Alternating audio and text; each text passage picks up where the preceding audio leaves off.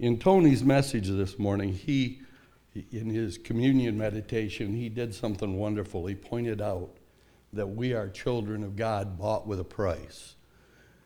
And I'm going to build on that with this, this uh, message and talk about, since we're children of God and part of the family, what's expected of us? Why? Why, why are we here? Is it just to live until we die and, gee, we're going home and that's all wonderful and great? Is that our purpose? No, he's left us some things to do. It's like when Dad used to leave us kids home alone. He always gave us enough to do to keep us busy so we didn't get in trouble. So when Jesus went home, he left us some things to do, and we're going to talk about that. In Romans, that was read for us this morning, we talk about the spirit of him that raised us up, that raised up from the dead dwells in you. He that raised up Christ from the dead shall also quicken your mortal bodies by his spirit that dwelleth in you. Notice we're talking about the spirit dwells in us, the Holy Spirit. Jesus, when he went away, left us a comforter. In verse twelve and thirteen, it talks about we're not slaves to the flesh any longer. We've been freed.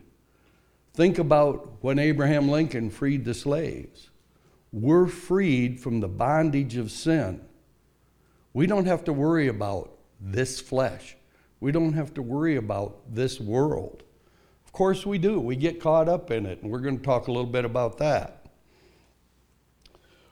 For as many as are led by the Spirit of God, they are the sons of God. And in the next verse, it goes on to talk about we've been adopted into the family of God. What if someone came from England today and had a discussion with you and said, we found there's royalty in your family, and you're the last surviving heir of that family, and you've just inherited a huge fortune, and you're going to rule over this area in England. Wow, what a shock. Would you be thrilled? All of that money, all of that power, all of that, gee, the prestige, I'm someone now, I'm royalty. You know, we're kind of impressed, even though we're Americans and we're independent, we're kind of impressed by the royal families. You're part of the most important royal family there ever was or ever will be. You're an adopted child of God. That, that's such an amazing thing. Stop to think about. Jesus led the way. He died on that cross. He rose up. He shed his blood to pay for my sins. And then he said, you're my brother. You're my sister. And if I'm going home, so are you. What a gift. What a wonderful, wonderful gift. Better than any money you could have. Better than any royal lineage from this earth. You're part of God's family. And you know, we're not alone. He didn't say, well, I've gone home and I'll see you in a few millennia. We're adopted in, and the Holy Spirit that we receive when we're baptized dwells in us. He didn't leave us alone and say, you're on your own, I'll see you. He said, I'm going to leave you a comforter. I'm going to leave my spirit to strengthen you. Think about that. You ever feel alone? You ever feel a little down? Things aren't going right? God's Spirit's in you to strengthen you. I'm going to tell you a little story, as is my habit. If you know me, you know I like to tell stories. Brother Elvin Peabody was a retired minister down in North Carolina.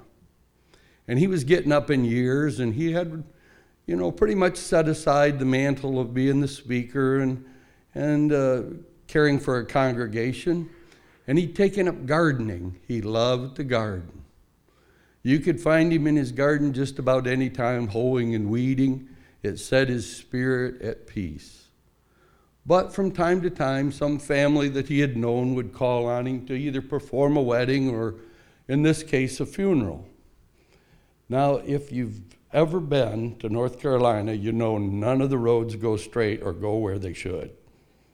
It's quite easy to get lost, so you always leave early. Well, Brother Alvin was out in his garden, and he was hoeing that morning, and he was really into it, and he lost track of time.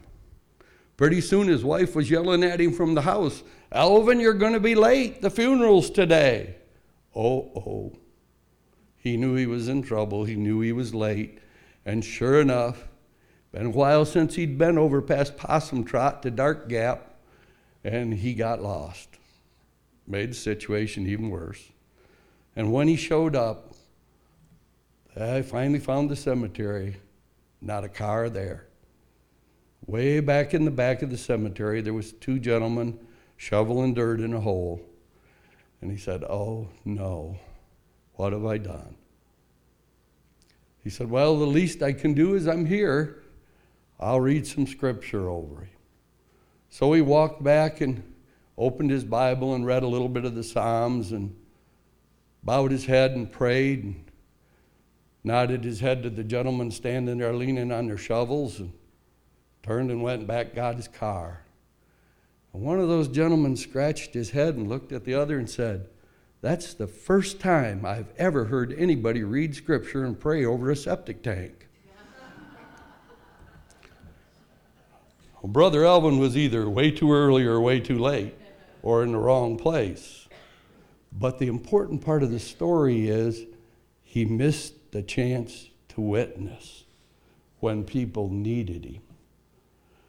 Today we're talking about witness. If I can get this thing to work, we will be.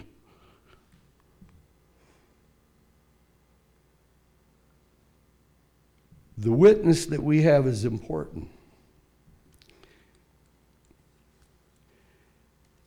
You know, we get thinking that as common people, we don't have much of uh, influence, much of a, a way to witness, a power.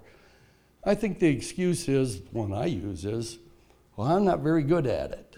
You know, I, I don't know as I really know what to say to people. I, I'm not I'm not the speaker that can can tell them what they need to hear, or I'm not sure I know enough to witness.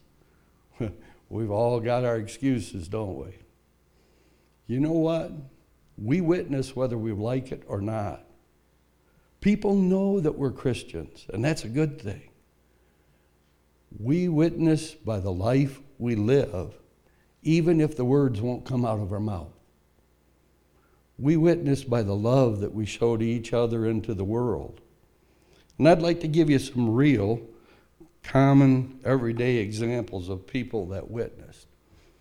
There's two good old boys down in Indiana. They're subcontractors, they're carpenters, and they help other people build houses.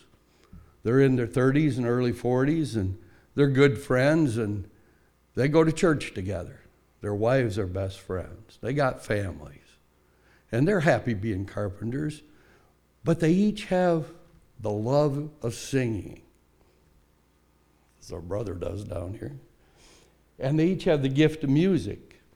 And they work together day after day, and they got so on their breaks and lunch hours, they were singing together a cappella. They were singing gospel music, good old-fashioned gospel. And the people around them started noticing, and one of them suggested, "Why don't you videotape some of this? Just put it out on the web." So they did, didn't think much about it. And then they videotaped another one and another one. Today they're known as the singing contractors. They've had one hundred million hits on the web listening to them witness. Just good old boys from Indiana. And by the way, when Mike Pence was governor, they sang for him at his request. They've just released their first album and C D on the Gaither label. Just good old boys. It's amazing what God can do with a life when we let him. If we start out to witness, that spirit that indwells us will help. That's his promise to us. It'll strengthen us. More recently, I found some good news on the T V. That's a rarity nowadays. Channel eight was talking about a lady who had strapped on snowshoes during the polar vortex and the fifty mile an hour winds. She happened to be a hospice nurse, and she bucked those winds and that cold for a half a mile to get to a patient that needed her. That family gave her a nickname, an angel on snowshoes. Just a common person, just a Christian willing to show their love.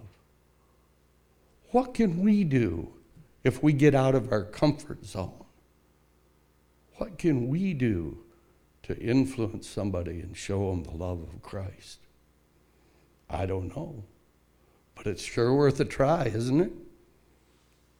In John fourteen, verse sixteen and seventeen says this, "And I will pray the Father, and he shall give you another comforter, that he may abide with you forever.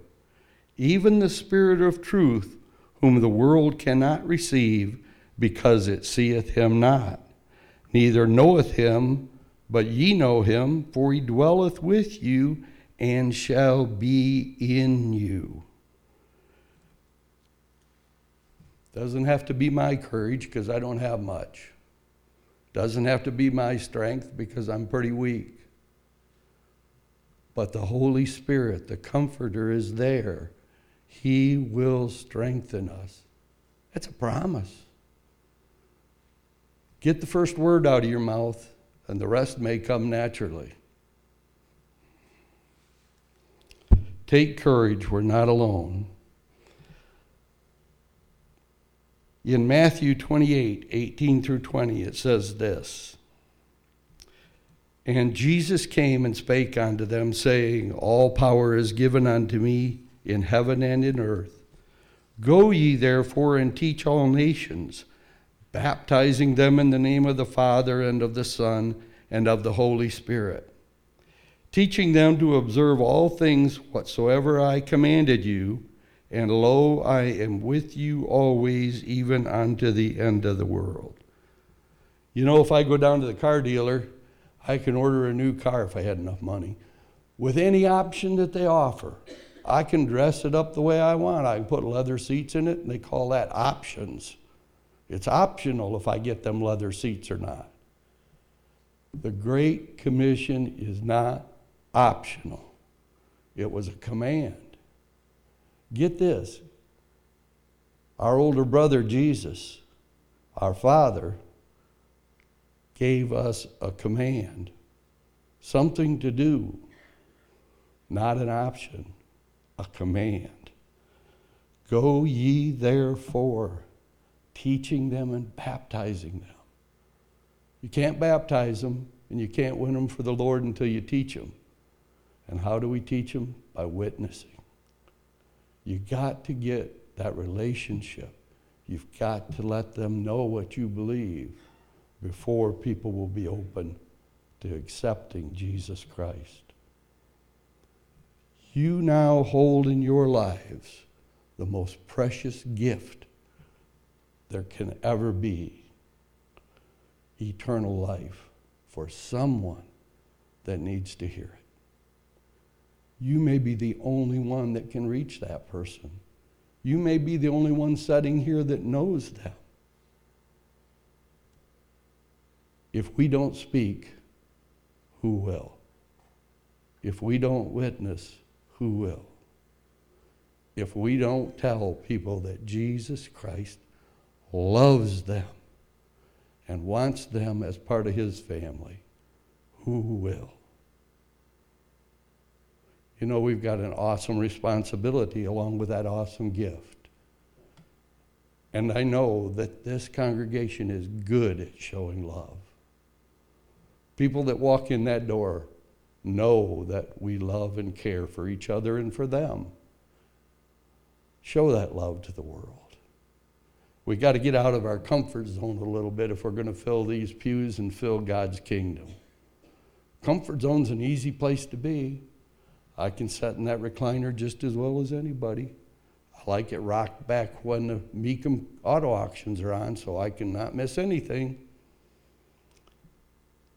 Comfort zone's a nice place to be, but not a very productive one. If we're going to reach people for Christ, we've got to get the fire lit. Reach someone. Someone needs to know. Well, you won't burn the roast today. I don't have a lot to say, but I hope it was enough that you've been encouraged. Jesus loves us all. So as you go from here today, when we get to that point, think about who you'd like to share that love with. We're so very, very fortunate to have been obedient and been baptized into Christ, into his love, and into the gift of the Holy Spirit. If there's someone here this morning that needs that gift and is, is moved to accept Jesus, please come forward as we close the service and as we sing the invitation hymn, that you might find that joy that we know. And if you've got another decision to make, if you're a baptized believer and want to join this congregation, we'd love to have you come forward and talk to us about that. And if you just want more information or you want to talk to somebody about Christ, see one of the elders, talk to us. We'd be, we'd be really, really glad to visit with you and to study with you. So if we can have our invitation hymn, we'll sing that now, and we'll uh, go out into the world where we're supposed to be to share.